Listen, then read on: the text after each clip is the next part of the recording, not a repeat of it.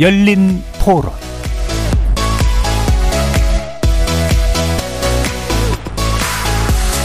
안녕하십니까. KBS 열린 토론 정준희입니다.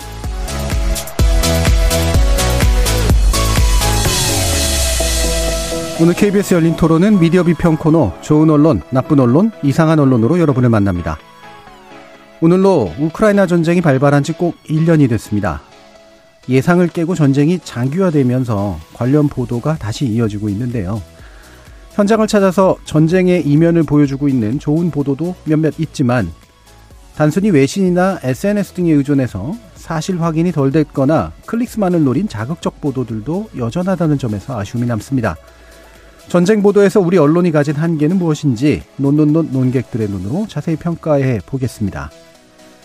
오는 4월부터 네이버가 아웃링크제를 시범 도입한다고 하는데 언론사들이 과연 얼마나 호응할지 주목됩니다. 이 내용 포함해서 우리나라 디지털 뉴스 소비의 중요한 점을 차지하고 있는 포털 뉴스 관련 정책 2부에서 꼼꼼하게 살펴보겠습니다. KBS 열린 토론 지금부터 시작합니다.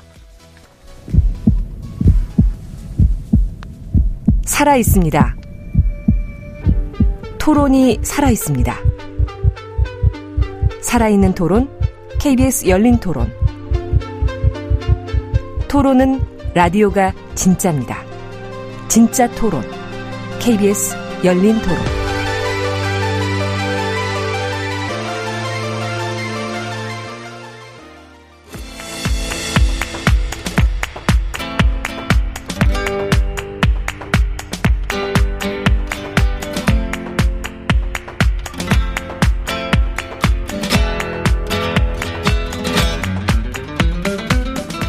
좋은 언론, 나쁜 언론, 이상한 언론?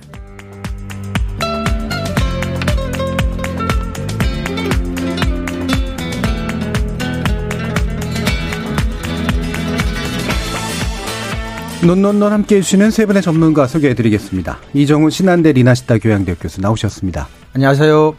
미디어 정책 전문가 정비정 박사 함께 하셨습니다. 안녕하세요. 민동기 미디어 전무기자 자리해 주셨습니다. 안녕하십니까. 문자로 참여하실 분은 샵 9730으로 의견 남겨주십시오. 단문은 50원, 장문은 100원의 정보 이용료가 붙습니다. KBS 모바일 콩과 유튜브를 통해서도 무료로 참여하실 수 있습니다. 자, 우크라이나 전쟁에 관련된 보도 우리가 논논에서 몇 번 다룬 적은 있는데 1년을 맞아서 전반적으로 전쟁 보도 다시 한번 좀 짚어볼 필요가 있어 보이고요. 특히나 이제 장기 전화가 되다 보니까 생기는 또 새로운 종류의 또 보도 양상들도 일부 있는 것 같아서요. 일단 먼저 나쁜 뉴스부터 한번 살펴보도록 하죠. 이정훈 교수님. 네, 그 제 눈에 이렇게 나쁘게 걸리는 뉴스 유형들이 한 서너 가지 정도 사실 있긴 있었는데요. 하나가 이제 좀 어, 선정적인 자극적인 이런 형태로 제목을 뽑아서 어 전쟁의 희생자나 전쟁 자체를 다루는 흐름이 하나가 있고 하나는 이제 이거를 뭐 어, 돈벌이랑 연결 짓는, 그니까 뭐, 사실은 뭐, 전쟁이 나면 주변국들이 경제가 부흥하는, 왜냐하면 이제, 전쟁의 폐해에서 나라를 이렇게 세워야 이제 여러 가지, 예, 소위 말해 돈을 벌 만한 일들이 많아지긴 하겠지만, 어쨌거나 그런 쪽. 또 하나는 이제, 중국하고 뭐 이렇게 연결 지어서 이념적으로 뭔가 조금, 음, 과도하게 이렇게 좀 해석하는 그런 보도들이 조금 있었는데요. 근데 일단 제가 오늘 가지고 온 거는 좀, 자극적인 선정적인 제목을 뽑은 보도이면서도 심지어 그 제목과 관련된 내용조차도 포함이 되어 있지 않은 그래서 조금 어 어처구니 없이 좀 나쁜 보도의 경우인데요. 그 파이낸셜 뉴스 2월 22일자 보도입니다. 제목이 분쟁 속 우크라이나 아동 폭력성 불안 약물 남용 증가 우려라는 제목인데 음. 어 전쟁이 나면 뭐 조금 상대로 약한 사람들, 어, 노년층, 여성, 뭐 아동이 조금 더 많은 또 어, 어, 고통을 겪는 건 뭐 당연한 거고 전쟁의 참담함을 알리기 위해서 뭐 이런 식의 보도를 하는 게 뭐 이해가 전혀 되지 않는 건 아닌데 근데 이렇게 꼭 뭐 약물 남용 이런 정도까지 제목을 뽑아서 보도할 일인가에 대해서 일단은 제가 좀 동의할 수 없는 부분이 네. 있었고요. 그나마도 20일자 같은 날에 동아일보에 음. 제목이 전쟁 벌써 1년 분쟁 속 요거만 다르고 우크라이나 예. 아동 폭력성 약물 아 불안 약물 남용 증가로 제목까지 똑같은 음. 어, 보도 하나 있었습니다. 그러니까 어뭐 꼼꼼하게 확인 안 해봤지만 외신이든 뭐 연합이든 뭔가 좀 받아서 똑같이 쓴 기사가 아닌가 싶은데요. 예. 어, 본문 속에서도 어, 어미 같은 게 동일한 표현들이 굉장히 많이 나옵니다. 근데 예. 그나마 동아일보 기사 같은 경우는 어, 폭력, 불안, 약물과 관련된 내용이 기사 속에 포함은 되어 있습니다. 음. 그나마도. 그래서 좀 나쁘기는 맞 선정적인 점, 뭐 아동의 약물 이런 얘기를 굳이 과도하게 하는 거에 있어서는 좀 나쁜 점은 비슷하더라도 파이낸셜 뉴스의 보도 같은 경우는 그나마 질적으로도 너무 부실한. 그래서 제목은 그대로 자극적이어서 베껴서 활용하면서도 기사는 대충 그냥 이렇게 그냥 줄여서 축약해서 예. 어 옮겨서 쓴 게 아닌가. 그래서 어, 별로 마음에도 들진 않지만 게으르기까지 한 뭐 그런 보도. 어, 그래서 제가 나쁜 보도로 가지고 와봤습니다. 예. 그 외신 인용 보도일 것 같은데. 아무래도 그런 것 예. 같아요. 그 출처는 명확하게 아마 안 나왔나 보죠? 예, 표현이 되어 있지 음. 어, 않았습니다. 보통은 근데 이것도 사실은 전쟁 보도를 떠나서 어, 우리 민 기자님 잘 아시지만 언론계에서도 굉장히 해묵은 거잖아요. 이렇게 그냥 인용 표시 없이 보도를 갖다 쓰는 거에 대해서 조금 언론인들이 경각심이 좀 떨어지는 게 아닌가. 그래서 그렇죠. 예, 음. 뭐 KBS 보도를 가지고 올 거면 네. KBS에서 가지고 왔다고 명확하게 예. 표시를 해야 되는 그 표시를 좀 안 하는 경우가 예. 공유 자산이라고 생각하는 네, 좀. 그래서 그런 거에 대해서 네. 자각이 너무 없는 게 아닌가 싶은데 동아일보나 파이낸셜 수다 둘다 아, 어느 쪽에서 가지고 온 것이지 본문 속에 명기가 되어 있지는 않습니다. 예. 있진 않으나 뭐 내용적 유사성이라든가 사실 설마 직접 취재했을 리는 없기 때문에 없고 심지어는 어미 표현 같은 것도 너무나 동일한 예. 게 많기 때문에 이거는 뭐 어, 같이 나란히 합의해서 쓰지 않았다면 예를 들면 벙커에서 온라인 수업에 연결하기 위해 고군분투하고 있다. 뭐 이런 음. 문장은 완전히 똑같습니다. 예를 예, 들어. 예, 어, 예. 그러니까 이거는 어 그냥 각자가 썼다고 보기는 음. 너무나 유사도가 높습니다. 예. 좀민 기자님 네. 어떠세요? 사실 이 인용 보도의 문제점은 이게 뭐 전쟁 보도뿐만 아니고 이게 거의 우리 언론의 고질적인 병폐 가운데 하나이기 때문에 근데 사실 저는 이 우크라이나 1년이라는 이 기준 자체가 기준 자체도 예. 이게 지금 우리가 제대로 지금 삼고 있는 것인가에 대해서도 한 번쯤은 고민도 해볼 필요가 아, 있다라고 기준점을. 생각. 기준점 자체가. 음. 그러니까 이게 저도 이제 우크라이나 1년을 보면서 마- 정말로 언론들이 많은 보도를 했고요. 예. 이게 우리의 시각으로 보도를 하고 있는 건가를 한번 생각을 해봤을 때 좀 냉정히 평가를 해보면 아닌 것 같다. 음. 왜냐하면 그냥 서구의 시각, 음. 미국의 시각, 예. 어, 나토의 시각, 음. 뭐 이런 시각으로 우리가 이 전쟁을 바라보고 있는 건 아, 아닌가. 그러니까 1년을 산정한 기준점이 아니라 네네. 그러니까 그 우크라이나 전쟁을 바라보는 기준점. 전쟁을 바라볼 때그 시각. 시각. 음. 자체가 음. 상당히 그러니까 제가 봤을 때 어떤 게 맞느냐 이런 차원의 문제가 아니고요. 음. 우크라이나 러시아가 우크라이나 침공했을 때 이 전쟁을 어떻게 바라볼 것인가에 대해서는 다양한 시각이 존재할 수 있다고 보거든요. 예. 근데 우리 언론이 그런 다양한 시각을 어 소개 혹은 이 그런 시각에 대해서 좀 보도를 제대로 하려고 노력을 했는가? 음. 제가 봤을 때 너무 아닌 것 같습니다. 그러니까 네. 일방적인 어떤 그런 해석들이 굉장히 많았던 것 같고요. 어, 또 하나는 이제 아까 이정 교수님께서도 말씀을 해주셨지만 선정적인 기사도 많았는데 이게 부정확한 어떤 가십성 기사들도 적지 않았다라고 네. 생각을 하거든요. 제가 가장 이해가 안 됐던 부분은 그 푸틴 침해설 뭐 이런 거였습니다. 그렇죠. 예. 그 되게 종종 나오는. 이게 음. 이게 어느 정도 근거를 갖고 있는 물론 푸틴 침해설은 어 외신들도 많이 보도를 했어요. 예. 그 외신 보도한 걸 가지고 다시 인용해서 보도를 했는데 그 인용도 제대로 안 했지만 그러니까 그런 부분들에 대해서 지나치게 많은 보도량이 좀 쏟아졌거든요. 음. 그래서 좀 반성해야 될 그런 부분들이 굉장히 적지 않은 것 같다. 음. 이런 생각을 좀 해봤습니다. 예. 그뭐 전쟁이라고 하는 건데 당사국들 간의 가장 심각한 갈등의 표현 형태니까 뭐 양쪽의 어떤 것들을 참조해야 될 필요도 당연히 있을 테고 물론 이제 우리 같은 경우 이른바 자유진영 또는 이제 뭐 서방권의 일원이라고 생각을 하기 때문에 그걸 그대로 가, 가져오는 그런 경향이 또 없지는 않습니다만 그런데 이제 중요한 건 어, 이런 푸틴이라든가 이런 것들 바라보는 시각이 사실은 전쟁 과정에서는 이 통신사들이 어, 일종의 정보기관 역할을 하는 측면도 사실 좀 있거든요. 예. 옛날부터 그 2차 세계대, 세계대전에 이럴 때부터 만들어진 일종의 전통인데 일종의 정보전을 대리하는 측면들이 분명히 좀 있어요. 그래서 일반적인 뉴스 보도와는 분명히 좀 다르다. 이런 생각을 좀 할 필요가 있는데 우리는 이제 그냥 쫓아가는 경향이 네. 있다. 이렇게 보겠죠. 정미정 박사님.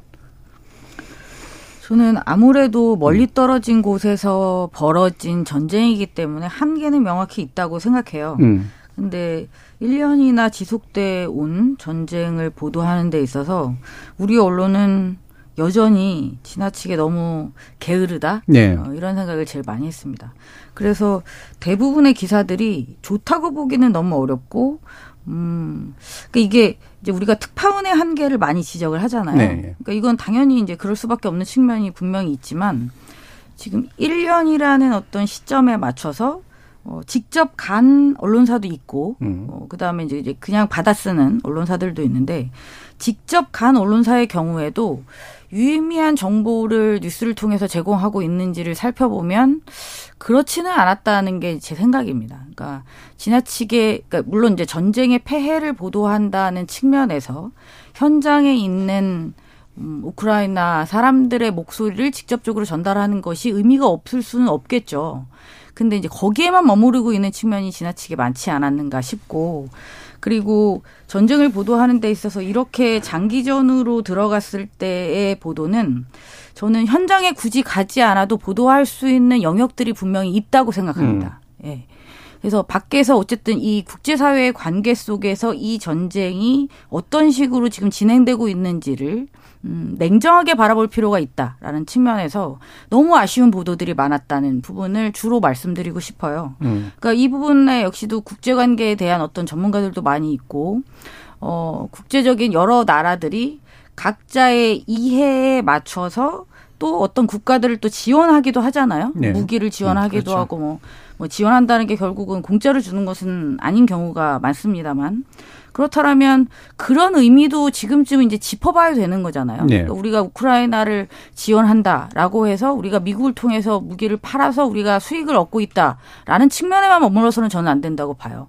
만약에 이 전쟁을 종식시키기 위한 어떤 평화적인 노력을 경주해야 될 시점이다라는 것에 어떤 공통적인 의견의 일치를 본다면 그렇다면 무기를 지원하는 것 이외에 어떤 방안이 있을 수 있는가를 음. 집중적으로 고민해야 될 시점일 수도 있다라는 거죠. 음. 근데 그런 고민을 하는 경우는 너무 부족했다라는 음. 부분도 또 말씀드리고 싶고, 음. 어, 그리고 또, 한 가지를 더 추, 어, 추가로 말씀드리자면, 이게, 어, 아까 민 기자님도 말씀하셨지만, 이 전쟁 보도에서만 이런 부분들이 나타나는 거는 아니지만, 어, 특히 전쟁 보도이기 때문에 우리가 외신을 더 많이 받아 쓰고 인용도 더 많은데요. 네. 더 혼란스럽잖아요. 기사들이 음. 도대체 이게 몇 월 며칠 어디서 보도한 기사를 가져온 건지를 확인하기가 너무 어려워요. 네. 그 보통 짜깁기인데 그 짜깁기라도 정성껏 했으면 뭔가 출처가 분명하니까 아 어떤 언론사에서 이렇게 보도한 거를 이렇게 인용했구나라는 것은 알 수가 있어야 되는데 지금은 어느 날짜에 보도가 됐다. 우리 언론사가 어느 날짜에 보도했다는 것만 확실하지.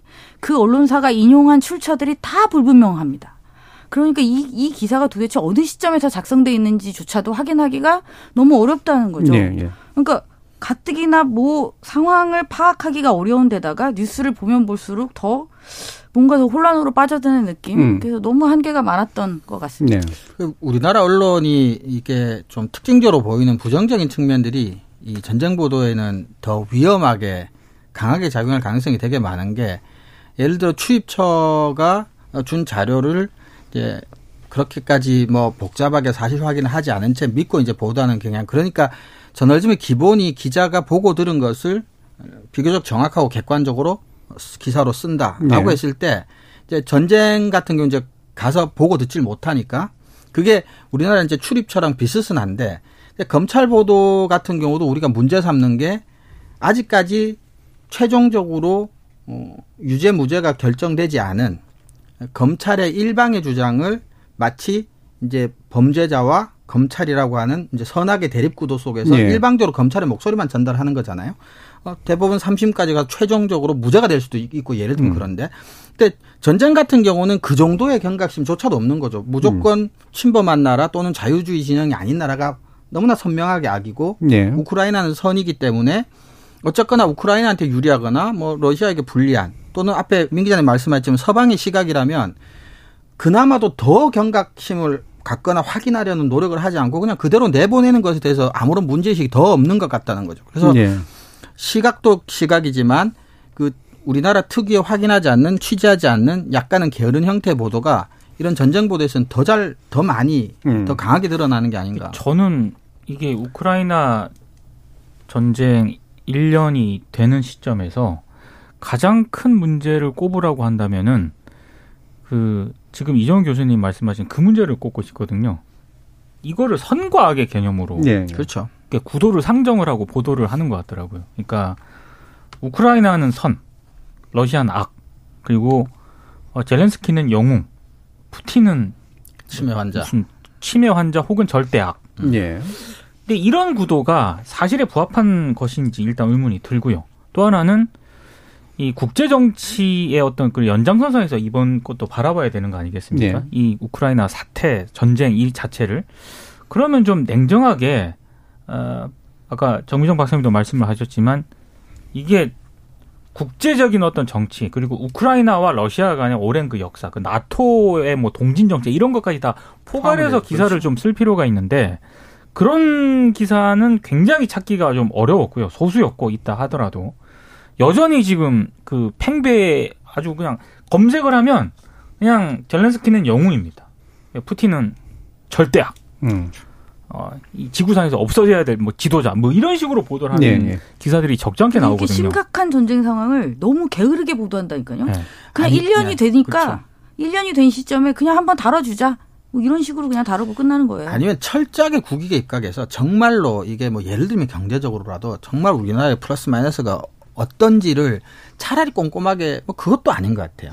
그냥 막연히 자유주의 진영과 공산주의 진영의 대립구도. 그래서 중국까지 같이 이렇게 싸서 악이 되는 뭐 이런 형태의 저는 이제 대립구도. 한, 한 말씀만 더 보태면 게으른 것도 있는데 또 하나는 굉장히 조심스러운 태도를 가지고 있는 기자들도 있는 것 같아요. 예. 이를테면 이게 진영 대결 비슷하게 되지 않았습니까? 그렇죠. 그러니까 러시아라는 어떤 그런 정말 어렸을 때 제가 어렸을 때만 하더라도 저기 공산 소련 공- 그렇죠. 소련 뭐 이래 가지고 근데 어찌 됐든 우크라이나를 침공을 한 건 맞지 않습니까? 그렇죠. 그리고 많은 우크라이나 시민들이 희생이 됐고 예. 음. 근데 그런 부분에 대한 어떤 그런 상황 때문에 정작 그렇죠. 과연 이 러시아 우크라이나 지금 뭐 젤렌스키 대통령이라든가 우크라이나의 대응 이런 부분들에 대해서도 비판할 것도 있고 지적할 것도 있는데 그런 굉장히 조심스러운 어떤 그런 태도도 어 기사가 일방향으로 나오는데 좀 한 원인이 되지 않았나 싶습니다. 예. 그게 뭐 기존에 이제 그 기자들의 인식이 좀 얕아서 생기는 문제도 있고 게을러서 생기는 문제도 있고 조심스러워 생기는 문제도 있고 또는 이제 그 그걸 보던 사람들 그러니까 독자들의 이제 마음 태도가 이미 좀 결정돼 있기 때문에 또 그거를 위배하기가 어려운 면도 아마 좀 있긴 할 테고 그런데 거꾸로 그러니까 이제 그래서 그 태도가 이제 강화가 되는 거죠. 기존에 있던 선거학적인 그런 사고가. 근데 저희 열린 토론에서 이제 우크라이나 관련된 그 토론을 한 서너 번 이상 했는데 제가 할 때마다 이제 느끼는 게 그래도 전문가들이 나오면 어, 되게 다양한 그 정보들도 듣고 시각도 음. 들을 수 있어서 훨씬 좋았던 게 있거든요. 특히나 러시아가 왜 그런 생각들 하고 있는가를 이제 그 이쪽에 내재적 접근이라고 그러잖아요. 그쪽의 네. 시각에서 이해를 음. 해보면 말이 되는 영역들도 있고 이제 그러다 보니까. 근데 이게 그쪽에 넘어가는 거냐 이렇게 얘기할 수도 있겠지만 사실 전쟁을 끝내려면 어느 양쪽이 양쪽이 합의를 하든가 그렇죠. 그렇죠? 뭔가 이렇게 이해 타협이 이루어지든가 어떤 식으로든 돼야 전쟁이 끝나는 건데 성각의 구도로 생각해보면 선이 이기지 않으면 이제 전쟁이 안 그렇죠. 끝난단 말이에요. 예. 그래서 생기는 문제가 사실 더 크다라고 생각이 들어요. 예. 그래서 뭔가 옵션이 되게 줄어드는 우리가 어떤 식으로 평화를 추구할 것인가에 대해서 길이 너무 좁아져 버리는 그런 일들이 좀 생기지 않나라는 생각이 좀 듭니다. 어, 좀 자극적인 기사들로 혹시 뭐 예를 들, 들어주실 만한 것들 혹시 있으신가요? 사실은 자극적인 어떤 기사라기보다는 이게 어찌됐든 많은 시민들, 뭐 러시아 군인들 많이 희생이 됐고요. 예. 그런 상황인데 저로서는 이런 기사가 생각보다 많이 나와서 그냥 하나 대표적으로 하나 소개를 해드리면 이를테면 이제 군사 전문가들 있지 않습니까? 예. 이런 군사 전문가들이 기고 형식으로 음. 이제 그 언론에 많이 기고를 하는데 이제 주간 동화에 실린 기사인데 최근에 실린 기사거든요 인터넷에 제목만 간단하게 말씀을 드리면 전차 있는데 포탄 부족 우크라이나 고민 해답은 한국산 105mm 탄 예. 이런 거거든요. 이쪽에 마케팅. 마케팅. 그러니까 기사네요. 이게 예. 아, 지금 이게 우크라이나 1년 전쟁을 돌아보는 시점에서 물론 이런 시각도 있을 수 있다고 봅니다. 예. 예. 근데 저, 아, 저는 꼭 필요한 기사였나 음. 라는 생각이 들고 의외로 어 우리가 뭐 우리 무기를 뭐 굉장히 많이 지원했다든가 뭐 수출한다든가 이런 기사들이 저는 소수라고 생각을 했는데 네. 마음을 먹고 검색을 해보면 진짜 많잖아요. 엄청나게 많은 아, 기사가. 쏟아지네요. 심지어 제가 정확하게 기억 안 나는데 뭐 몇백 조 시장 열린다 뭐 이런 네, 것도 네, 있었어요. 네. 뭐, 음. 뭐 다시 나라를 뭐 세우려면 뭐 건설, 토목, 뭐 하여튼간에 엄청난 뭐 시장은 열리긴 하겠죠. 하지만 네. 어쨌거나 전쟁 중인데 아직. 네. 예. 아니 뭐 재건에 대해서 얘기하는 건 그나마라도 좀 낫죠. 그렇죠. 근데 이제 이렇게 이른바 무기 장사를 너무 대놓고 이렇게 하는 건 약간 좀 민망한 일이긴 하고. 그 부재 아까 주간동화 그 부재가 독일 포탄보다 관통력이 우수하다 뭐 이렇게 달려 있는데 내용을 보면은 뭐 우리 무기가 그렇게 좋다 이런 내용이긴 합니다만 예. 지금 시점에서 아, 이 기사 꼭 필요했나라는 음. 생각은 아직까지 계속 되고 있습니다. 저는 그 얘기 들으니까 약간 의아한 게 사실 국내 독자를 생각해서 쓴 거잖아요, 그게. 그렇죠. 예. 국내 독자한테 우리 무기의 우수성을 막 알려가지고 어떤 게 얻어지는 걸까? 그냥 애국심 정도일까? 그러니까 밀리터리에 예. 대해서 관심 있는 예, 그런 분들이 의외로 많거든요. 예. 흔히 말하는 일종의 밀떡들. 밀떡 이라고 하는데 음. 아마 그런 분들을 겨냥해서 쓴 기사 같은데 음. 저는 지금 시점에서는 적절하지 않았다고 생각을 합니다. 음. 그럼 또 혹시 뭐 다른 자극적인 기사나 또는 뭐 SNS 인용 보도 이런 것들도 되게 많아서요. 아무래도 뭐 취재원들이 부족하니까 생기는 문제일 텐데. 사실 그 SNS 인용 보도는 너무 많아가지고요. 네. 기사를 읽으면서도 나중에 이제 SNS 인용했다 그러면은 아니, 왠지 낚였다는 생각도 들고. 그렇죠. 그러니까 네. 이게 어 아까 정미정 박사님도 언급을 해주셨지만 주로 외신을 많이 인용을 하거든요. 음. 그러니까 지금 1년이 되는 시점에서 기자들 KBS도 막 이제 기자들 현재 보내고 이러는데 그 전까지만 하더라도 주로 외신 인용이었습니다. 음. 그러다 보니까 이게 외신을 정확하게 인용을 한 건지 실제로 이 외신에서 이렇게 그러니까. 보도를 한 건지 이게 확인이 안 되는 거예요. 확인이 안 되니까. 그래서 지금 말씀을 드리기도 애매하고 아무튼 굉장히 혼란스러운 그런 보도였던 것 같아요. 예. 뭐 전쟁 중이면 그뭐 현지 아마 되게 유혹이 될 것 같아요. 그러니까 취재할 것도 별로 없는데 SNS로 뿌려진 그것도 현지에서 만약에 나온 어, 말 그대로 직관한 네. 음, 그런 식의 영상이 있거나 사진이 있거나 보도가 있거나 아니, 보도가 한다 어떤 증언이 있거나 이제 그러면 그거를 따다 쓰고 싶은 그런 유혹은 분명히 있긴 할 것 같은요. 그래서 우크라이나가 도청했던 거를 소스로 해서 또 네. 음. 러시아 군인들이 통화를 했던 음. 내용을 그대로 쓰는 기사들도 되게 많았잖아요. 보면 그런 기사들을 보면 참 아 처참하구나. 음. 굉장히 끔찍한 전쟁의 상황을 어느 정도 느낄 수 있는 것은 뭐 부인하기는 어려울 것 같습니다만 예. 지금 그게 과연 이 전쟁의 상황에서 어떤 정보를 담고 있다고 생각해서 그런 보도들을 계속 보내고 있는지 음. 저는 너무 정말 정말 기가 막혔습니다. 그러니까 음. 정말 날 것 그대로의 대화들이 그냥 나오잖아요. 뭐 약을 어떻게 먹었다, 내가 민간인을 죽였다, 뭐 내가 미친 것 같다, 뭐 이런 표현들이 그냥 그대로 많이 나옵니다. 그리고 음. 그런 기사가 굉장히 많아요. 네. 그리고 이거를 어, 물론 언론사들은 생생하게 전달한다고 생각하고 썼겠죠. 음. 근데 이게 그들이 팩트라고 어, 기자나 언론사에서 그걸 팩트라고 인정하고 쓴다고 해서 면죄부가 주어진다고 생각하지는 않거든요. 음. 그러니까 예전에도 전쟁 초기에 CCTV를 그대로 우리나라 메이저 언론사가 이제 중계를 하면서 또 문제가 됐었잖아요. 그러니까 전쟁의 참상을 전달한다라는 것의 의미를 저는 지금 언론들이 많이 오해하고 있다는 생각이 듭니다. 예, 네. 그렇죠. 이를테면 아동 학대의 참상을 전달하기 위해서 아이를 때리는 장면을 굳이 이유는 없는. 거잖아요. 네. 예. 뭐 예를 들면은 성폭행이라든가 이런 것도 역시 마찬가지인 거고. 그러니까 전쟁의 참상을 정확하게 전달하는 게 어떤 것일까? 이런 건 사실은 글의 스타일이나 기준이나 이런 게 이제 사실 굉장히 중요한데 우리는 보통 기준 그러면 뭐 억압하는 거로 받아들이니까. 근데 네. 효과적으로 전달하기 위해서 사실 써야 되는 부분들이잖아요. 그런 기준들에 대한 뭐 훈련 요즘 거, 요즘 거의 없는 것 같은데. 음. 그렇죠. 그래서 만약에 음. 기자분들이 바쁘거나 번거로워서 음. 정확하게 어디서 가지고 온 소스인지를 밝히지 않는다면 관심 있거나 확인해 보고 싶은 시청자나 독자들이라도 확인할 수 있게 좀 달아줬으면 좋겠어요. 그리고 그거는 사실은 학자만 뭐 인용이 뭐 중요하고 뭐 기자가 인용이 중요 그건 아니거든요, 사실은. 네. 기본적인 거기 때문에 그런 것들은 좀 정립할 필요가 확실히 있을 것 같아요. 음. 그러면 본 사람이라도 좀 확인해 볼 수 있잖아요. 그 제가 이제 이번에 논논논 준비하면서 이런저런 기사들 자료들을 찾다가 그 우리 언론이 외신을 인용해서 보도한 그런 이른바 그 정보들 전쟁 상황과 정보들이 실제로 어느 정도 객관적인 사실에 부합하는가라는 네. 어떤 그런 또 의문을 가질 만한 그런 자료들도 있더라고요. 이를테면 우리는 지금 우크라이나 군이 우크라이나가 의외로 굉장히 전쟁에서 이른바 선전을 하고 있고 네. 러시아군이 일방적으로 지금 당하고 패퇴하고 있다, 있다. 패퇴하고 있다는 식으로 이제 음, 그런 기사들을 했죠. 굉장히 음. 많이 접했는데 자료를 쭉 찾다 보니까 뭐 이스라엘의 어- 언론 같은 경우에는 자국의 어떤 모사드 정보기관 있지 음. 않습니까? 모사드 정보기관의 보고서를 인용을 했는데 거기 보면은 이른바 서방 언론이 전하는 것 그리고 국내 언론이 전하는 그 내용과는 전혀 다른 내용이 그 보고서에 담겨 있었다라는 겁니다. 예. 그러니까 실제 전쟁 피해가 러시아 군보다는 우크라이나 군이 훨씬 크다. 음.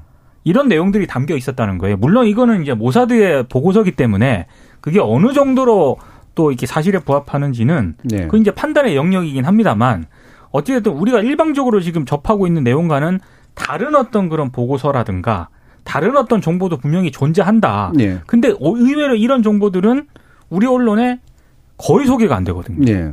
그런 어떤 정보의 불균형도 상당히 좀 심각한 음. 문제라고 생각합니다. 왠지 모사드라 그러니까 믿을 만한 것 같은 그런 느낌이 듭니다. 네. 근데 이게 그게 확실히 이제 잘못된 혼란스러운 보도다라고 하는 건 우리가 확인할 수 있는 게요. 다 틀렸어요 예상이 지금까지. 그렇죠. 예, 초기에 어 러시아가 분명히 며칠 안에 이길 것이다. 네. 이거부터 시작해가지고 네. 좀, 좀 있으면 금방 끝난다. 그다음에 또 그 다음에부터는 사실 또 우크라이나가 엄청 잘한다. 그렇죠. 다 밀어낼 네, 거다. 다 밀어냈다. 근데 아니고. 전개되는 양상은 전혀 그렇지가 않잖아요. 네.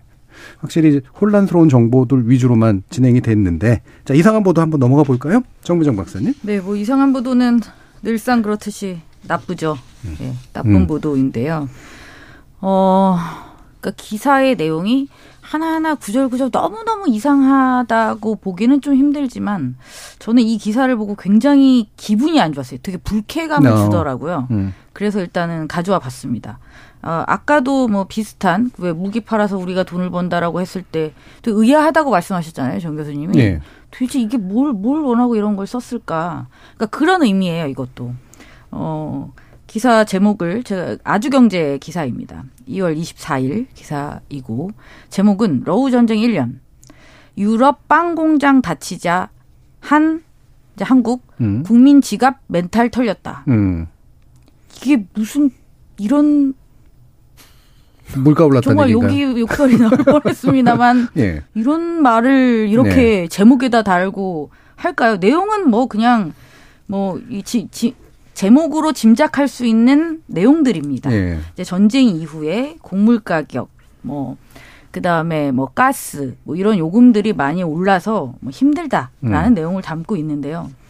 그러면 이제 100번 양보해서 그런 내용을 다룰 수 있다 손치더라도 어떻게 제목을 그 저- 전쟁 때문에 대한민국의 국민의 지갑과 멘탈이 털렸다는 표현을 쓸 수 있는지 음. 저는 도저히 이해가 가지 않아요. 네. 참 음, 이렇게. 모욕적인 표현은 이건 이걸 읽는 모두가 모욕적일 것 같아요. 음. 이거는 전쟁의 당사자들도 그렇고 우리나라 국민도 그렇고 음. 이게 도대체 무슨 의도를 가지고 뭐 어쩌라고 이런 기사를 쓴 걸까요? 음. 이종훈 교수님이 뽑아오신 나쁜 보도보다 이- 저는 그래요. 개인적으로 네. 이 보도가 더 나쁘다고 그렇죠. 생각하는데 그러면 이정 교수님이 한 건 이상한 보도로 하고 이걸 나쁜 보도로 할까요? 네. 네. 동의하십니까? 그럼 그렇게 뭐, 예. 네. 근데 이게 빵 공장이라는 말이 우리가 예전에 흔히 쓰던 이제 우크라이나가 곡- 유럽의 곡창이다 이 네, 말인 참, 거죠. 네, 예. 네. 그 얘기. 빵 공장이란 말조차도 좀 되게 그렇죠. 그렇죠. 상당히 그 잘못된 그렇죠. 말이네요. 잘못된 예. 말이죠. 그러니까 이게 이것만 딱 보면은 유럽에서 빵 수출하나 우리나라에 뭐 이런 생각도 들고 그러니까요. 네, 털렸다 무슨- 특히 이제 멘탈 털렸다 이런 표현은 상당히 좀 문제가 있는 그런 표현이네요. 근데 제가 갖고 온 것도 그렇고 뭐 음. 이 보도도 더 그렇다고 볼 수도 있지만 그러니까 그 어쨌거나 전쟁을 치르고 있는 나라의 국민들에 대한 기본적인 공감 능력조차도 의심스러운 거라고 저는 보거든요. 사실. 네. 예, 이 정도면 뭐 음, 음. 그러면서 사실- 기사 내용에 뭐 이래요. 어, 이달 17일 기준 전국 식용유 평균 가격이 1년 전부터 얼마가 올랐고 밀가루, 라면, 두부는 얼마가 올랐고 심지어 뭐 취청 오이 가격이 뭐 어떻게 올랐고 딸기가 어떻게 올랐고 청양고추가 3배 가까이 가격이 늘때 이게 도대체 무슨 연관이 아니 뭐 연관을 연관이 있긴 있죠. 이제 있긴. 있겠죠. 예, 예. 있긴 있는데 그것 때문에만 다 오른 건. 아닐 수도 지금 있는데 오해 청양고추 가격이. 오른 게 우크라이나 빵 공장이 문을 닫았기 때문이라는 이런 이런 이런 논리 전개가 어떻게 가능한지. 사실 정명 박사님이 꼽아오신 이상한 보도 저걸 보면서 야 이런 거를 보도할 바에는 차라리 그 외신에서 제가 봤을 때는 야 지금 전쟁 상황에 또 다른 측면을 보여주는 뭐 그런 유의미한 보도들도 저는 적지 않게 보도가 됐다라고 생각하거든요. 근데 네. 그런 거는 또 보도를 안 해요. 그러니까 음. BBC가 그 포브스 있지 않습니까? 예. 그. 인용을 해서 예. 이제 보도한 내용인데 사실은 저는 그거는 그걸 보면서 아 과연 젤렌스키가 이 자유주의 진영의 영웅이 네. 맞나라는 근본적인 회의적인 시각이 들었던 가장 대표적인 어떤 이 보도라고 생각을 하는데 음. 그 1년 동안 젤렌스키 대통령의 재산이 1조 700억 늘었다라고 합니다. 예, 그 재산 그, 그 그게 그 젤렌스키뿐만이 아니라 고위 그쵸. 관료들이 다 그렇더라고요. 국방장관, 외교장관 다 늘었거든요. 네. 음. 8천억, 9천억씩. 음. 근데 과연 어떻게 해서 이렇게 재산이 늘어나게 됐는가? 예. 이런 부분들에 대해서도 한 번쯤은 고민을 해봐야 되는 것이고 음. 그렇다면 이 전쟁이 과연 누구를 위한 전쟁인가 이 부분까지도 한 번은 우리 언론들이 용감하게 한번 문제 제기를 할 수 있는 사안이라고 보는데 예 거의 없더라고요. 보도에. 예. 예. 그게 물론 사실 확인 cross check를 제가 해보지는 못했지만 그것과 연관해서 또 나온 보도를 외국 보도들을 보면 어 이렇게 서방이 지원해준 무기를 네. 빼서 이제 팔아먹거나 이제 이런 경우들을 적발한 케이스라든가 이런 그렇죠. 것들도 꽤. 나오더라고요. 네. 예. 그러니까 그 그렇지 않고서는 이제 재산이 이렇게 불려질 리가 없는 이게 나라의 재산은 다 털리고 있는 상태인데 말 그대로 털리고 있는 상태인데 네. 그것도 1년이라는 기간, 그 짧은 그렇죠. 기간 안에 네. 전쟁 중에 네. 음. 자 그럼 좋은 보도 한번 또 짚어볼까요? 좋은 보도는 사실은 좀 고민을 좀 많이 했었는데요. 일단 전쟁이라든가 이런 그 보도를 할 때 대부분의 언론들이 아까 이제 여러 문제점을 지금까지 저희들이 지적을 하긴 했습니다만 대부분 이렇게 거시적인 얘기를 많이 합니다. 예. 예, 굉장히 큰 얘기들을 많이 하고. 근데 저는 전쟁이 발생했을 때 언론들이 해야 될 역할 중에 가장 큰 역할 가운데 하나가 그 전쟁으로 인해서 피해를 보는 시민들 있지 않습니까? 그렇죠. 그 시민들이 진짜 일상이 어떤가 이런 음. 부분들을 잘 소개를 해주는 것도 굉장히 좋은 거라고 생각을 하는데 그런 예. 측면에서 봤을 때는 제 눈에 이제 음. 띄었던 거는 KBS에서 시사기획 창이라는 그런 프로그램이 예, 있는데요. 1월 31일 날 이제 방송이 됐었는데 수도 키우에 이제 제작진이 직접 가서 음. 정말 우크라이나 시민들의 일상을 좀 담담하게 좀 음. 보도를 했습니다. 그러니까 그 카- 이 카메라에 담았는데 의외로 그 수도 키우에 도착을 했을 때는 어, 이 전쟁하는 나라가 맞나 싶을 정도의 그 음. 어떤 그런 일상을 평화남이 있었다. 예, 평안 음. 같은 것도 있었고 물론 이제 공습 병보가 나면 뭐 저 밑에 지하로 숨고 뭐 이런 장면들도 나오는데 예. 어찌 됐든 굉장히 우크라이나 국민들이 이런 전쟁의 피폐함과 이런 속에서도 희망을 잃지 않고 계속 살아가는 그런 일상을 저는 다큐멘터리 시각으로 잘 보여줬다라고 네, 생각을 하거든요.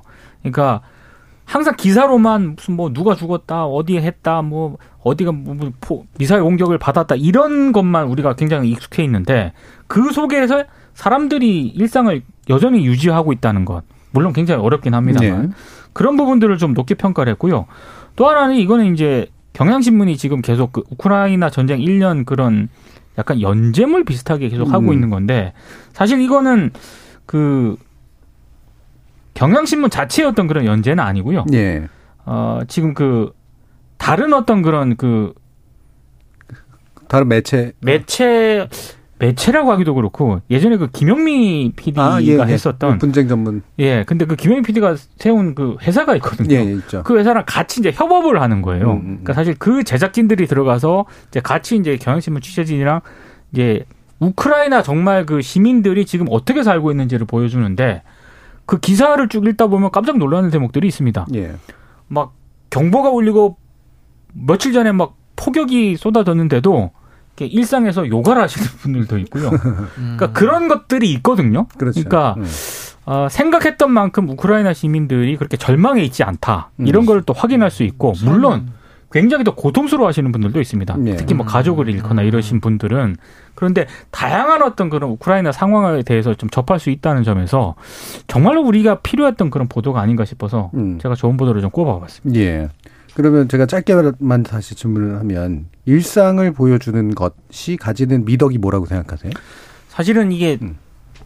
그러니까 전쟁이라고 하는 것에 대해서 사람들이 가지는 가장 큰 그 편견 음, 같은 것 중에 하나가 그냥 전쟁만 보도가 되지 않습니까? 그렇죠. 늘상 포탄이 터지고 늘상 총알이 그렇죠. 오고 갈 것 같은. 네. 음. 근데 그게 아닐 수도 있다라고 하는 거를 저는 이 시사기획 창에서도 봤고 예. 경향신문 연재 기사에서도 봤거든요. 음. 아, 그리고 그런 일상을 보면서 제가 이제 가장 절실하게 느꼈던 거는 이분들한테 정말 필요한 건 이 전쟁이 발발하기 전 음. 그 평온한 일상 네. 그런 것들이 정말 필요하다는 생각을 보면서 생각을 하게 되더라고요. 그러니까 음. 맨날 아, 뭐 러시아군이 어땠다, 우크라이나군이 어땠다, 젤렌스키 대통령 나와가지고 막 계속 이런 것들도 필요하지만 음. 정말 우리가 알아야 되는 거는 지금 우크라이나 시민들이 어떤 상황에 정확하게 처해 있다라는 거를 정확하게 알려줄 필요가 있지 않나 예. 이런 생각이 좀 들었습니다. 예. 저는 예전에 그 세계사 배울 때 100년 전쟁 그러면 진짜 화들짝 놀고 어떻게 100년 동안 전쟁을 하지? 예. 근데 물론 지 그때 전쟁과 지금의 전쟁은 다르긴 하지만 실제로 전투가 붙는 곳과 그 후방 후반은 사실 굉장히 좀 네. 분위기가 다르고 그럴 수밖에 없고 당연히 그래야 그렇죠. 뭔가 농산물도 생산되고 뭐가 생산이 돼가지고 전방에 공급도 되고 이러는 거기 때문에 누군가는 일상을 살아내야 되는 그런 문제들이 또 있는 거죠. 그래서 일상을 회복해야 될 필요성에 대한 가치를 어떤 면에서는 더 많이 알려주는 그런 측면들이 좀 있는 것 같네요. 혹시 뭐 이정훈 교수님이나 정문정 박사님. 저, 네. 음.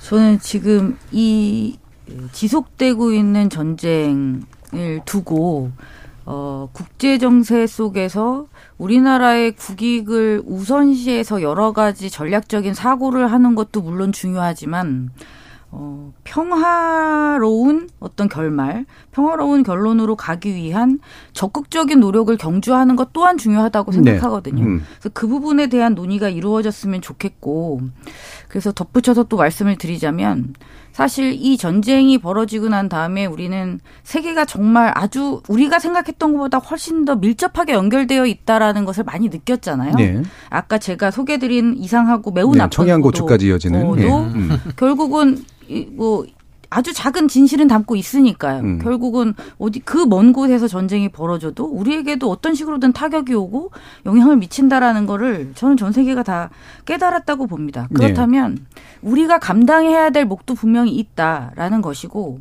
전쟁에서 항상 약재가 피해를 보기 때문에 러시아든 우크라이나든 지금 굉장히 많은 난민들이 생겨나고 있습니다. 네. 800만 명이나 생겼다. 이- 인주, 인접한 국가에서도 이제 그걸 받고 있는 얘기도 있었는데, 음, 최근에 우리나라에서 이제 보도됐던 것 중에 이제 러시아 난민 문제가 있었잖아요. 이제 공항에 갇혀서, 그러니까 네. 강제 징집을 피해서 한국으로 온 러시아인들 일부가 공항에서 계속 살고 있었다. 음. 뭐 빨래는 어디서 하고 뭐뭘 먹고 지냈다라는 보도가 있었는데 저는 이 보도들이 꽤 많이 되긴 했는데 굉장히 단신 위주로 짧게만 보도가 됐어요. 음. 그러니까 저는 이참에 이 난민 문제에 대해서는 우리도 사회적인 논의를 좀 더 적극적으로 할 필요가 있다는 생각이 듭니다. 예. 특히 이 러시아에서 징집을 피해서 온 이 건에 대해서는 일단 판결이 이제 그렇게 났어요. 그러니까 어 난민으로서의 그 심사를 아예 받지 못한다. 그러니까 난민 심사 신청 대상이 안 된다라고 아, 신청 자격이 없다. 음. 판단을 했었어요. 왜냐하면 이유는 단순한 병역 기피가 난민 신청과 음. 연결될 수 없다라고 한 건데 이제 그 반대 논리는 이 전쟁이라는 어떤 거대한 살육 행위를 거부한 것은 난민 신청의 이유로 받아들여질 수 있지 않느냐라는 논리가 있었고 네, 일종의 양심적 병역 거부 같은. 네, 그런 그런 식이었죠. 그래서 지금 일부 어, 이제 난민 심사를 받을 수 있게 또 이제 판결이 나기도 했습니다. 근데 요렇게만 다룰 것이냐라는 문제인 거죠. 음. 그러니까 이게 충분히 구체적으로 다뤄지지 않다 보니까 댓글을 보면 러시아 놈은 나쁜 놈인데 왜 받아주냐 이런 식의 또 음. 꽤 많아요. 네. 그다음에 또 난민에 대한 어떤 또 부정적인 시각 이런 것들도 되게 많고 하지만 그렇게 단순하지 않다는 걸 우리는 요 내용만 봐도 알 수 있잖아요. 예, 예. 러시아에서 강제 집진 징집. 강제 징집을 피해서 음. 결국 난민 신청을 했는데 우리나라 그걸 받아들이지 않고 이걸 받아들이면 난민들이 쏟아질 것이다. 예. 또 이런 대안 음, 대응도 또 되게 많고. 그래서 저는 이참에 전 세계가 이런 식으로 엮여 있고 우리가 어떤 평화적인 노력을 경주해야 된다라는 것을 인지함과 동시에 이런 식으로 우리가 책임질 수 있는 어떤 부분들이 있다라면 그것도 공론화할 필요가 있다. 그리고 특히 이번에 이 이슈로 촉발된 어떤 난민과 관련된 논의를 적극 적으로 좀 진행했으면 음. 좋겠다라는 생각입니다. 네, 알겠습니다. 지금 유튜브에서 언노운님이 우크라이나에 비해서 관심을 못 받고 있는 미얀마에도 관심 좀 많이 가져주시기 바랍니다라는 이야기 해주셨고요. 정스탠님이 아 저희가 얘기한 내용인데 젤렌스키 재산 증식 관련 이야기 정말 믿고 싶지 않습니다. 아니기 바랍니다라는 약간 충격 먹으신 듯한 반응 같은 것도 좀 있었습니다. 자, 이 부분도 물론 더, 더 확인될 필요가 있는 그런 식의 얘기긴 하지만 숫자는 아마 맞는 것으로 알고 네. 있습니다. 자, KBS 열린 토론, 어, 논논논 일부 함께 진행해 봤는데요. 어, 잠시 쉬는 시간 가지고 이어지는 2부에서 어, 포털 뉴스 관련된 이야기 갖도록 하겠습니다. 여러분은 KBS 열린 토론과 함께하고 계십니다. 타키타 타키타 타키타 타키타 타키타 타디게나도 타디게나도 타디게나도 타 타키타 타키타 타키타 타키타 타키타 타디게나도 타디게나도 타디게나도 물음표가 느낌표로 바뀌는 순간 KBS 열린 토론. 자, 네이버 뉴스. 여전히 그래도 우리 국민들이 가장 많이 뉴스를 보는 그런 창구이긴 한데요. 어, 오는 4월부터 아웃링크제를 시범 도입키로 했다고 합니다. 실제로 이제 아웃링크제는 일부 시행되고 있는 거긴 하죠. 근데 이게 이제 바로 뭐냐면 포털에서 이제 누르면 그 내용은 그 원래 언론사 홈페이지로 연결돼서 기사를 읽도록 만드는 그런 방식인데 이게 어떤 배경과 맥락인지 민동 기자님 좀 얘기해 주시죠. 그러니까 이제 4월부터 네이버가 언론사들이 네이버 뉴스에서 자체 모바일 뉴스 이제 그 채널이라고 하는데요. 네. 그걸 이제 운영을 하고 있는데 거기에서 바로 이제 기사를 클릭을 하게 되면 원래는 그 1링크라고 그 클릭을 하더라도 편집된. 네이버 안에서 음. 이제 그게 기사가 이제 노출이 되도록 했는데 그거를 이제 4월부터는 매체 해당 매체 홈페이지로 바로 연결하는 그런 시스템을 이제 운영을 한다는 겁니다. 이거는 뭐 계속 하겠다는 거는 아니고요. 네. 일단 발표한 내용을 보면은 1년 정도 이제 시범 도입을 하겠다. 아, 그리고 뉴스 편집하는 출범 이제 6년 만에 outlink를 처음 허용을 하는 겁니다. 네.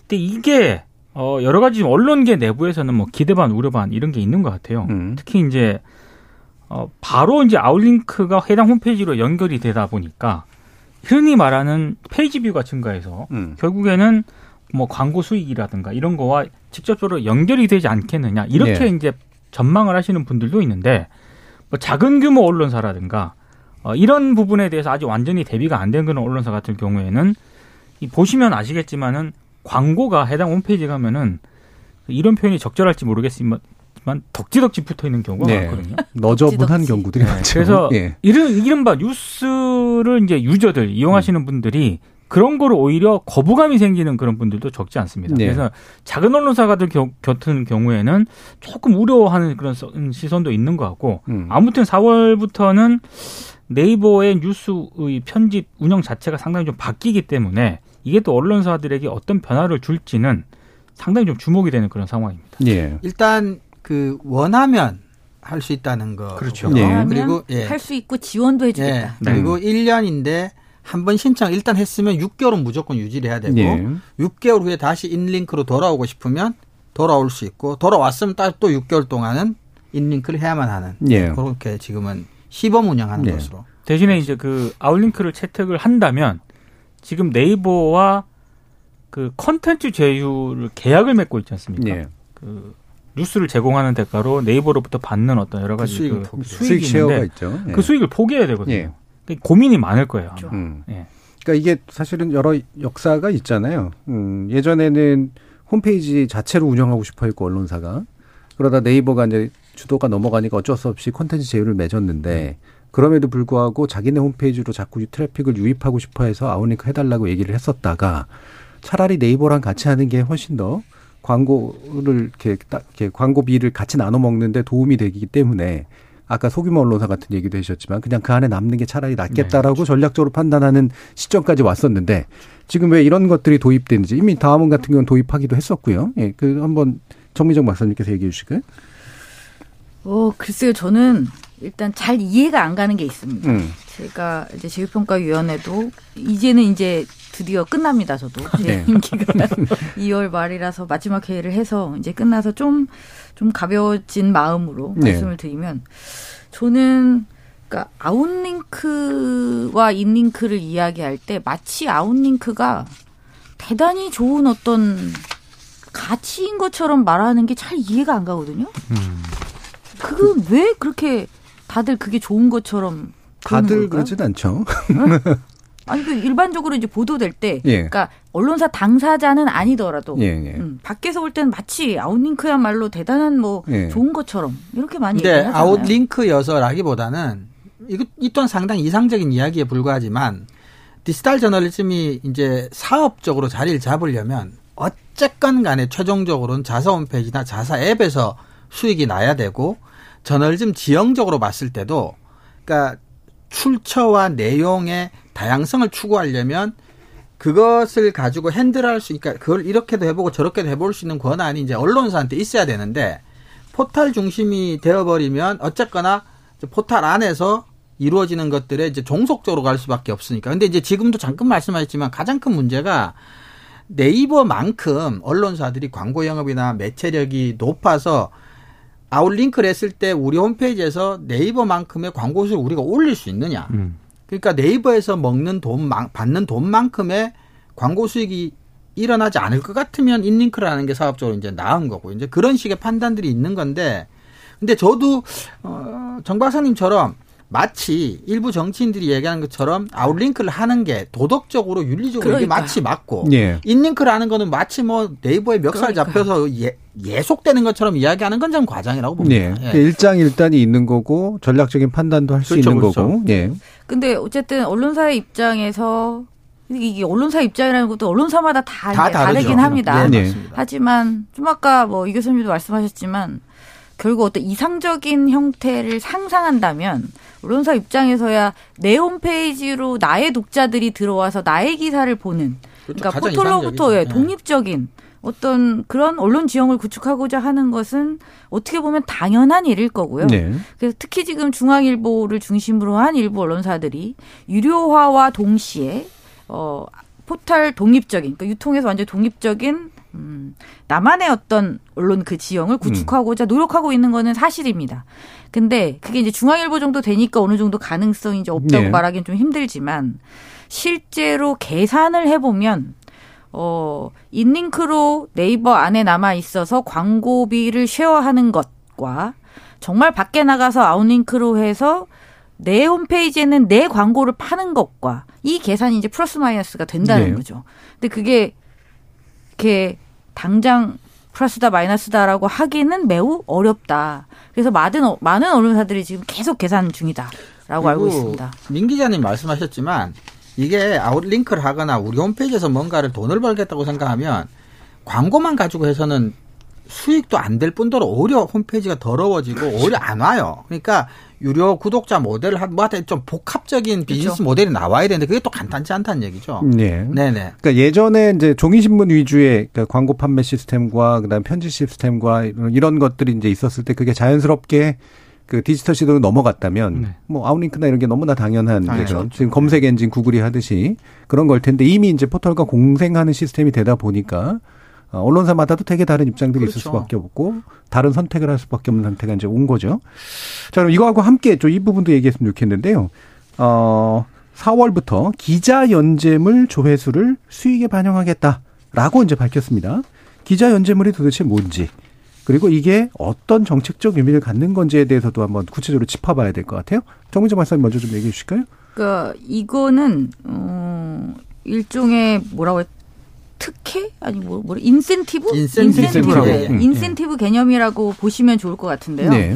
그리고 일종의 실험이기 때문에 뭐 딱히 뭐라고 평가하기는 약간 좀 어렵지만 그래도 저는 긍정적인 측면은 음, 있다고 보고 있습니다. 네. 그러니까 네이버가 good factor라고 이제 수익 배분에 인센티브를 주는 요소라고 할 수 있는데요. 거기에 기자 페이지 구독자 수와 연재물 구독 지표를 추가해서 반영하도록 그렇게 결정을 했다고 합니다. 그래서 이제 기자 이제 기자마다 기자 페이지가 이제 따로 있고, 그러니까 그 기자 페이지만 구독할 수 있는 네. 이제 이런 시스템이 있는 거죠. 근데 그렇게 해서 구독자 수가 늘어날 때 뭔가 인센티브를 줄 수 있다. 그다음에 이제 연재물 같은 경우에도 연재물에 한해서 구독을 하면 역시 인센티브를 줄 수 있다. 네. 라는 건데 이거는 특정한 매체를 구독하는 것과는 좀 다르죠. 음. 이제 특정한 기자라든지 특정한 기획에 근거한 어떤 연재물. 그러면 모든 연재물이 다 되냐? 뭐 그렇지는 않습니다. 뭐 흔히 이 자주 언론사들에 의해서 다수가 보도되고 있는 뭐 스포츠라든지 연예 이슈라든지 아니면 단순한 화제성이라든지 이런 건 이제 연재물로 인정하지 않는다는 세부적인 기준 또한 마련이 되어 있고요. 예. 어, 그래서 이제 이러한 연재물과 기자 구독에 대해서는 이제 인센티브를 주겠다라고 어, 지금 뭐 발표를 한 상태입니다. 저는 일단은 긍정적이라고 예. 생각합니다. 하지만 이제 언론사가 어, 얼마만큼 이런 것들을 구현해낼 수 있는 역량을 가지고 있는지는 또 다른 문제다라는 예. 생각입니다. 이게 이제 그 네이버에서 올려진 광고 수익을 기자 그 개별 언론사한테 이제 배분할 때 어, 지금까지는 이제 트래픽을 기준으로 이제만 했는데 기자 페이지를 구독하거나 이제 보게 되면 그거를 가중치를 줘가지고 어느 정도 좀 배분이 더 잘 되도록 하겠다라는 의미잖아요. 근데 죄송합니다.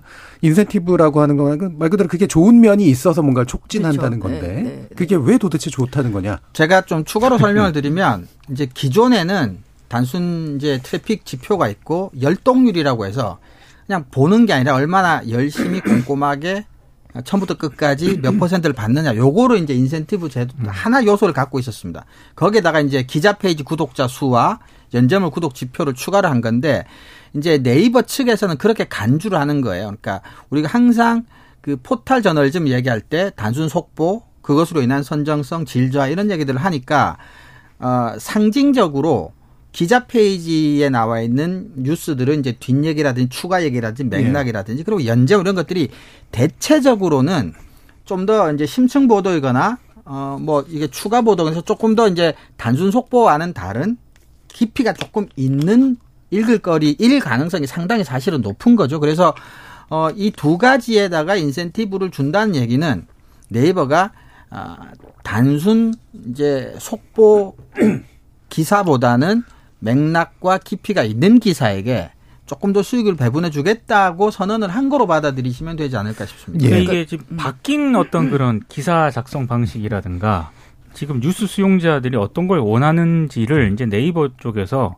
확실하게 이쪽이 대세다라고 이제 판단을 한 것 같아요. 이를테면 지금 같은 경우에도 굉장히 뭐 SNS라든가 이런 곳에서 회자되는 게 물론 이제 단독 기사라든가 이런 게 많이 이제 주목을 받긴 합니다만 어, 기자들이 지금 KBS도 마찬가지고요. 저도 이제 그걸 주로 많이 보는데 그 온라인에 홈페이지에 기사에 담 리포트에 담지 못했던 음, 뒷얘기. 뒷얘기를 굉장히 온라인에 길게 씁니다. 맞아요. 예. 남은 얘기, 뒷얘기 이런 거. 아깝거든 자기가 네. 취재한 게 근데 그 그게 스토리텔링 형식으로 쓰여지는데 굉장히 가독성이 좋아요. 재밌죠. 재밌어요. 그 구성 같은 것도 굉장히 잘하고 읽으면서도 아 굉장히 폼을 많이 들였구나라는 예. 생각이 들거든요. 그러니까 그런 것들이 이제 워낙 많이 주목을 받다 보니까 네이버 쪽에서도 아마 이제 판단한 거예요. 이게 독자적인 콘텐츠가 될 수 있다라고 판단을 한 것 같고 예. 결국에는 이걸 많이 이제 기자들을 참여시켜야 되는데 그럴 거면 그냥 참여 지금도 페이지는 있거든요. 예, 예. 네.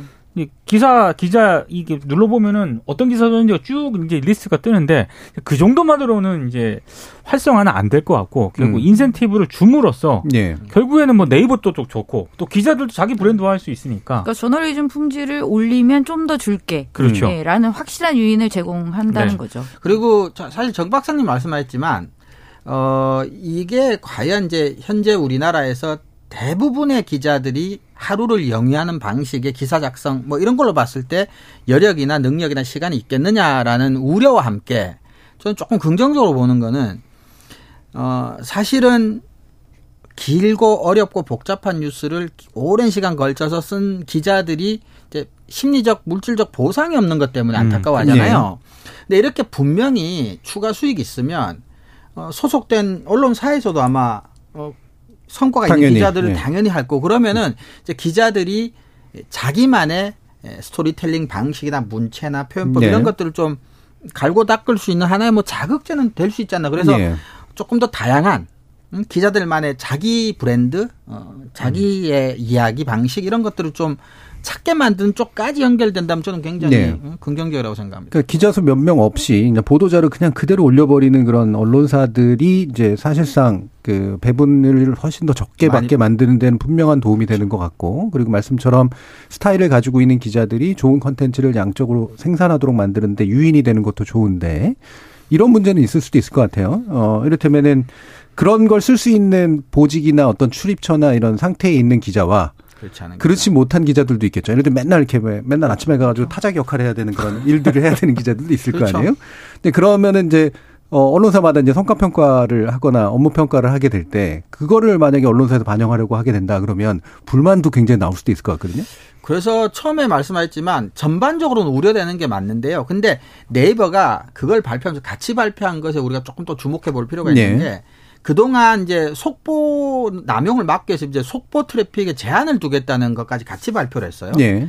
네이버에 따르면 보통 트래픽이 한 100이 발생하면 속보가 5 정도를 차지하는데 만약에 이달에 5를 차지했으면 다음 달에는 그거 두 배까지만 인정하겠다는 거예요. 그래서 10까지만 인정하고 11이 되면 그건 수익 배분에 포함시키지 않겠다. 그래서 예.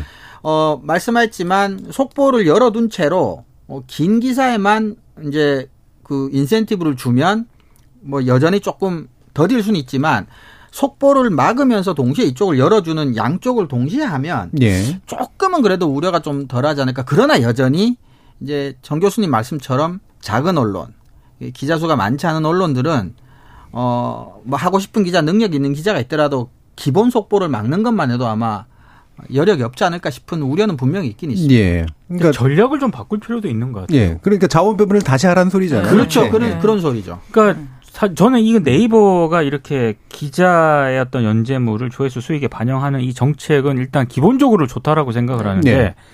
이거를 만약에 언론사에서 이 조회수라든가 음. 여기에 나오는 성적을 만약에 평가 기준으로 삼는다. 그렇죠. 그거는 문제가 그건 상당히 심각하다고. 봅니다. 네. 예. 그거는 언론사 자체 평가 기준이 있어야 되는 거죠. 왜 네. 네이버 이 조회수를 가지고 평가를 하겠다. 이거는 또 다른 문제가 발생할 수 있다고 봅니다. 음. 그러니까 애쓴 기자가 느끼는 개인적인 보상 정도만 되더라도 저는 그렇죠. 예, 좋다고 봅니다. 네. 그것만으로는 안 움직일 수도 있을 것 같아서 약간의 물질적 보상까지도 아마 들어가긴 해야 될 텐데. 이거 보고 참 예. 그런 생각을 했어요. 네이버가 참 힘들었겠구나. 엄청 고민을 한 결과물인 네, 것 같아요. 그러니까 예. 얼마나 고민을 세세하게 했겠어요. 이거 아니 실제로 정말 고민을 많이 했다라고 느낀 대목이 네. 어느 예. 대목이냐면 심지어 스포츠 음. 그- 연예 배제 그러니까 안 상업적 된다고. 목적 이거는 안 된다. 안 된다고까지 한 거죠. 그러니까 예. 잘못 말했다가는 네. 그렇게 나올 걸 아는 거죠. 그렇죠. 예, 그러니까 그 단연간의 경험이 농축돼서 지금 이러한 방안이 나온 것 같은데 그만큼의 성과가 좀 있었으면 네. 좋겠습니다. 조금 근데 기다릴 필요가 있어요. 사실 디지털화가 가장 우리나라에서 안 된 이유가 안 기다리고 못 기다린 거거든요. 사실 뉴욕타임즈도 한 번에 된 것 같지만 몇 번 실패를 거듭하면서 지금까지 온 건데, 그러니까 마치 이제 뭐 힘들게 운동하긴 싫고 살은 빼고 싶은 뭐 이런 심리랑 비슷한 예. 건데, 근데 저는 우리가 공부하는 사람들이 디지털 기술을 도입했을 때 여러 가지 기대했던 것들 중에 안 된 것도 있지만 그 중에 하나가 개별 기자가 자기들의 일종의 팬이랄까 독자들과의 개인적인 유대나 연대를 만들어서 어, 기존의 대형 언론이 하는 그런 기본적인 저널리즘과 다른 색채의 저널리즘들이 음. 좀 다양화될 수 있을 기대를 좀 가졌는데 그게 사실 잘 안 됐었단 말이에요. 네. 그러니까 저는 개인적으로는 기대는 좀 해봅니다. 근데 잘 될 거라고 낙관할 수는 없- 없는 상황이긴 네. 하지만. 저는 다만 이게 지금 네- 네이버와 관련된 뭐 outlink, inlink 얘기하고 이 기자 조회수 얘기를 하고 있습니다만 이게 사실 주어가 네이버가 되면 안 된다라고 생각해요. 네. 음, 맞아요. 그러니까 동의합니다. 기사는 네이버라고 쓰되 이거를 언론사들이 판단할 때는 언론사가 주어가 돼야 되는 거죠. 음. 그렇죠. 언론사의 관점에서 이걸 어떻게 활용할 그렇죠, 거냐. 그렇죠. 그러니까 예. 네이버가 왜 이렇게 할까? 음. 결국에는 저는 중장기적으로 봤을 때 지금 보도자료 쓰고 그냥 그대로 베껴 쓰고 똑같은 속보 쓰고 이런 게뭐 음. 네이버도 그렇고 카카오 다음도 그렇고요. 앞으로는 그런 기사들 경쟁력 없다고 이제 판단을 하고 있다는 거거든요. 네. 이제 퇴출돼야 되고. 그렇죠. 그렇죠. 그리고 기자들이 쓴 이런 어떤 그런 차별화된 컨텐츠에 인센티브를 주겠다는 거 아닙니까 네이버가? 예. 그러면은 언론사들의 그 흔히 말해서 포털 전략, 인터넷 전략, 기사 전략도 거기 바꿔야 된다라고 생각을 하거든요. 네. 근데 과연 바꾸고 있는가? 음. 그렇죠, 그렇죠. 그 이거를- 스스로 했었어야죠. 그렇죠. 음. 네. 오죽하면 포털립에서 이게 나옵니까? 그러니까 지금까지는 이런 쪽의 포털 보상 시스템이라고 하는 게 기사를 많이 써서 그렇죠. 트래픽을 최대한 많이 올리면 더 많은 돈을 버니까 그렇죠. 자원을 사실 그쪽으로 배분을 한 거잖아요. 그렇죠. 그래서 네. 따로 팀도 만들고 분- 뭐 이렇게 해서 완전 속보 대형 팀까지 만들어서 그렇게 했었잖아요. 예. 지금 이희공구님이 기자 구독을 한다니 약간 유튜버들 같네요. 라는 말씀 주셨고, 유튜브에서 이창섭님이 작은 인터넷 매체에도 기회를 줘야 되는데 가능할까 쉽지 않을 것 같다라는 그런 의견도 주셨고요. 유튜브에서 김마리님께서는 속보, 내용 없음. 그런 기사가 너무 이상한데 좀 줄어들까요? 아, 내용 예. 없음. 그렇죠. 여러분들도 많이 아마 어, 현실에서 느끼시는 그런 부분들이라고 생각이 듭니다. 그래서 이것도 기다려봐야 되고 모든 제도가 완벽한 게 아니라서 그렇죠. 제도를 바꿔보면 또 부작용도 나고 그러니까 그렇죠. 그런 것들을 보면서 아마 하지만 지금까지의 그 트래픽 위주의 그 질 낮은 양적인 기사들 위주의 시스템을 좀 바꿀 필요가 있다라는 그런 방향성이 좀 보이는 것 같습니다. 자, 그러면 요거는 이제 짚고 이제 맞춰야 될 것 같은데요. 어, 이번에 방송통신위원회가 포털 뉴스의 알고리즘 투명성위원회 법정화 움직임, 다시 말하면 알고리즘을 투명하게 관리하는 것을 법으로 정한 어떤 위원회로 만들겠다. 라는 그런 것을 추진하고 있는 것 같은데 네. 이정훈 교수님께서 좀 말씀 주시죠. 네, 그 방송통신위원회가 3일 이제 신년 업무계획 발표하는 자리에서요. 포탈뉴스랑 동영상 추천 알고리즘을 좀 투명화할 필요가 있다. 특히 정치권 일부 시민들도 이제 요구가 많이 있어 왔었죠. 네. 그래서 기사 배열하고 노출하는 기준을 도대체 뭘로 하느냐를 검증하는 알고리즘 투명성 위원회라고 하는 것을 이제 법적 기구로 설치하는 방안을 검토하고 추진하겠다라고 밝혔는데 이러기 위해서는 일단 정보통신망법 개정안을 마련을 네. 해야 되는 게 있고요. 아울러 같이 나온 게 아까 우리 정 박사님 뭐 뉴스 제휴 평가위원회 얘기 나왔지만 이것도 법제화하는 방안까지도 같이 좀 추진하겠다라고 음. 하는데 이 또한 이제 정보통신망법 개정이 이제 필요한 사안입니다. 예. 어, 알고리즘 투명성에 관련된 주장들 그리고 위원회에 관련된 주장들은 사실 학계에서도 뭐 여러 차례 하긴 했는데 실제로 뭐 추진이 되면 또 어떻게 될까 궁금하긴 하지만 지금 방송통신위원회가 국무회의 회의도 못 들어가고 맨날 압수수색 당하는데 이걸 추진할 여력이나 있을까 싶기도 못하죠. 한데. 못합니다. 못할 겁니다. 예. 지금 같아서. 민덕기 기자님. 아, 저도 이거 현실성 예. 일단 예. 지금 방통위 상황을 놓고 요, 요거는 쉽지 않을 거라고 생각을 하고요. 예. 다만 그런 생각이 좀 들더라고요. 저도 이제 알고리즘 같은 경우에는 워낙에 지금 베일에 쌓여져 있기 때문에 네. 이게 어느 정도 어 투명한 공간으로 좀 음. 올라올 필요는 있다라고 보는데 그렇죠. 음. 이게 법제화를 시켜서 이게 논의를 진행시키는 게 현실적으로 가능할까? 네. 지금 방통위 상황을 일단 논의를 하더라도요. 음. 그런 생각이 좀 들거든요. 이걸 네. 어떻게 해서 법제화를 시키고 어떤 식으로 이게 알고리즘을 이렇게 완전히 다 공개하라는 소리인가? 음. 이거는 제가 봤을 때 불가능하거든요. 그렇죠. 사실은 네. 이게 알고리즘이 투명하게 만들겠다는 거잖아요. 그러니까 그렇죠. 그러니까 사실 이게 문제가 알고리즘이 마치 중립적이고 투명하지 않은데 이것도 어차피 초기 값을 사람이 어떻게 설정하느냐에 그렇죠. 따라서 이게 자, 자, 컴퓨터 학습하는 방식이 달라지고 결과물이 달라지는데 근데 이게 만약에 이렇게 법적 기구가 되고 그러면 정부 기관에서 이걸 하면 그게 사실 예를 들면 네이버가 하던 것을 정부가 하는 것 밖에 안 되는 셈이잖아요. 그러니까 그렇죠. 그러니까, 그러니까 국가에서 한다고 투명해지느냐 문제인 거거든요. 사실은 음. 알고리즘은 문제가 된 게 뭐냐면 네이버라고 하는 하나의 시장 안에서 하나의 알고리즘 음. 논리 가지고 모든 뉴스가 배열이 되니까 문제가 되는 거예요. 그러니까 자, 결과적으로는 각 언론마다 각 홈페이지마다 자기 언론이 갖고 있는 논조나 어, 편집 방향 가지고 자기들만의 알고리즘 돌리면 그런 식으로 사실 해결이 돼야 되는 거거든요. 그러니까 네. 포털 그대로 둔 채 국가 그럼 우리가 뭐 투명하게 해볼게. 저는 이거는 네, 바람직한. 근데 오해 여지가 있어서 말씀을 음. 드리면 투명성위원회가 알고리즘을 정하는 위원회는 아니니까. 그렇죠. 알고리즘이 이제, 음. 불투명하게 작동하는 부분이 음. 있다면 그걸 들여다보고 가능한 한 알릴 수 있는 건 알리고 개선할 수 있는 건 개선하자. 라는 부분까지는 의도겠죠. 네, 물론 선한 그렇죠. 의도는 그런 쪽에 있는 거고. 근데 이제 흔히 이쪽에서 많이 얘기하는 게 이 기술적인 것들을 기업 비밀에 해당하는 것들까지 얼마만큼 공개해서 투명성이라는 게 기밀 공개까지 돼버리면 또 안 되는 거기 때문에 그리고 그걸 또 악용하는 공개됐을 때 악용하는 그런 사람들도 있을 테고 어떻게 할 거냐 예, 기준을 또 정해야 되니까 예. 그 기준을 누가 정할 거냐 뭐 이런 음. 문제도 있고요. 네. 저는 알고리즘 투명성 위원회나 제휴평가위원회도 마찬가지로 이것이 정부 주도로 법률을 제정하고 정부 주도로 추천을 해서 위원회를 꾸리는 것에 저는 반대합니다. 네. 네. 그것은 결코 바람직한 방향이 아니라고 생각하고 그것을 반대하는 이유는 물론 이렇게까지 논의가 진행될 수밖에 없었던 문제의식은 저도 공감. 어느 정도는 음. 공감을 음. 하죠. 예, 그렇죠. 그리고 많은 청취자들께서도 그 부분에 대한 문제의식을 가지고 있을 거라고 생각합니다. 하지만 그 해결 방식이라는 것이 정부 주도적으로 풀어서는 저는 안 되는 영역이 있다고 음. 보고 음. 특히 뉴스의 영역을 정부에게 주도권을 주는 것은 저는 바람직한 방향이 아니라고 봐요. 예. 어, 이것을 법제화해서 만약에 위원회 등등이 구성 이 된다면 이거는 결국 정부가 어떤 식으로든 개입이 가능할 수밖에 없습니다. 네. 다시 또 위원회 구성을 문제 삼는다던가 추천권을 가지고 다시 여야가 싸운다던가 어떤 방식으로 논의가 진행될지는 불보듯 뻔합니다. 우리가 이미 지금 방통위 사태를 통해서 목도하고 있기도 하고요. 네. 그러니까 그런 식의 저는 위원회 구성 법제화 이런 방향으로 풀 수 있는 문제가 아니다라고 네. 생각하고 있습니다. 저도 재평이 법제하면은 저도 무조건 최악은 그거예요. 여 몇 명, 야 몇 명, 대통령 몇 명, 뭐 네. 국회의장 몇 명 이렇게 되면 뭐 최악이라고 봅니다. 기존에 이제 물론 법정위원회 중에는 뭐 저도 참여했던 위원회들이 있었는데 여야 추천 없는 경우들도 물론 꽤 많아요. 예, 전문가의 리스트들을 만들어서 학계에서 뭐, 뭐, 뭐 누구하고 무슨 무슨 분야의 전문가를 한다. 하지만 사실상 그게 이제 방통위 구조가 상임위 구조가 이제 애초에 여야 그렇죠. 구조이기 때문에 서로 합의한다면 결국 여야 추천이 될 가능성이 상당히 좀 높은 그런 조금 부분들도 다른 있죠. 얘기긴 합니다만 이른바 방통위 사태 때문에 예, 어떤 위원회를 만들어서 거기 참여하려고 하는 예. 전문가들이나 그렇죠. 학계가 과연 몇 명이나 네, 될까? 저는 안 갑니다. 저도 안 갑니다. 저도 안 가요. 요즘은 그런 생각- 않겠지만 그런 생각이 좀 들더라고요. 저도 예. 안갈 겁니다.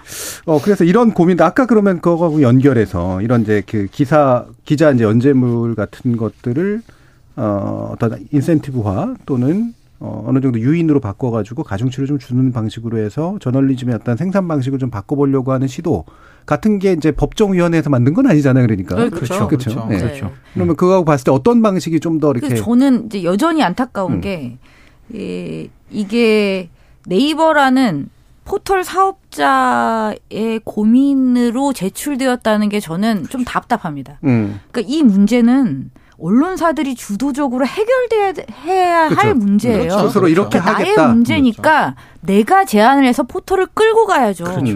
음. 어떻게 이걸 포털이 제안하게 만듭니까? 음. 그 저는 이 방안에 대한 노고를 인정하고 이 방향의 긍정성도 인정하지만 어, 이런 식으로 포털이 주도적으로 끌고 가선 역시 안 된다고 생각합니다. 예. 그러니까 이를테면 이런 거죠. 이제 언론사가 아 우리가 포털 구조 안에 묶여 있다 보니 탐사 보도라든가 좋은 긴 기사라든가 이런 것들을 트래픽을 외로 못 올려 생기는 문제가 많으니 우리는 그걸 더 많이 생산할 테니까 그것을 더 많은 인센티브를 주는 방식으로 라고 욕을 했었어요. 어, 네이버가 알고리즘도 만들고 네. 배분 방식도 바꿔주죠.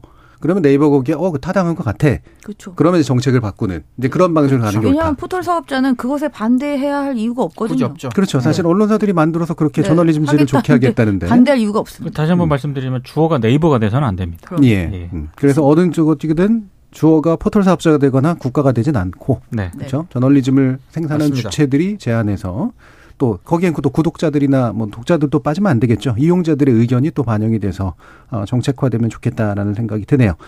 자, 오늘 KBS 열린 토론 논논논은 이것으로 모두 마무리하겠습니다. 오늘 토론 함께 해주신 세 분, 민동기 미디어 전문기자, 신하들 이나시다 교양대학 이종훈 교수, 그리고 정미정 박사 모두 수고하셨습니다. 감사합니다. 감사합니다.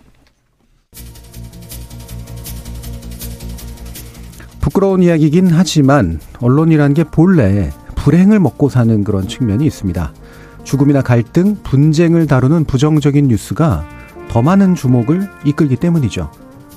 다만 남의 불행을 이용하는 것에만 그치지 않으려면 그런 불행이 야기하는 인권적인 문제라든가 평화를 회복하기 위한 노력 같은 걸로 분명히 보완돼야 하지 않을까요? 참여해주신 시민 농객 여러분 정말 감사합니다. 저는 다음 주 월요일 저녁 7시 20분에 다시 찾아뵙겠습니다. 지금까지 KBS 열린 토론 정준이었습니다.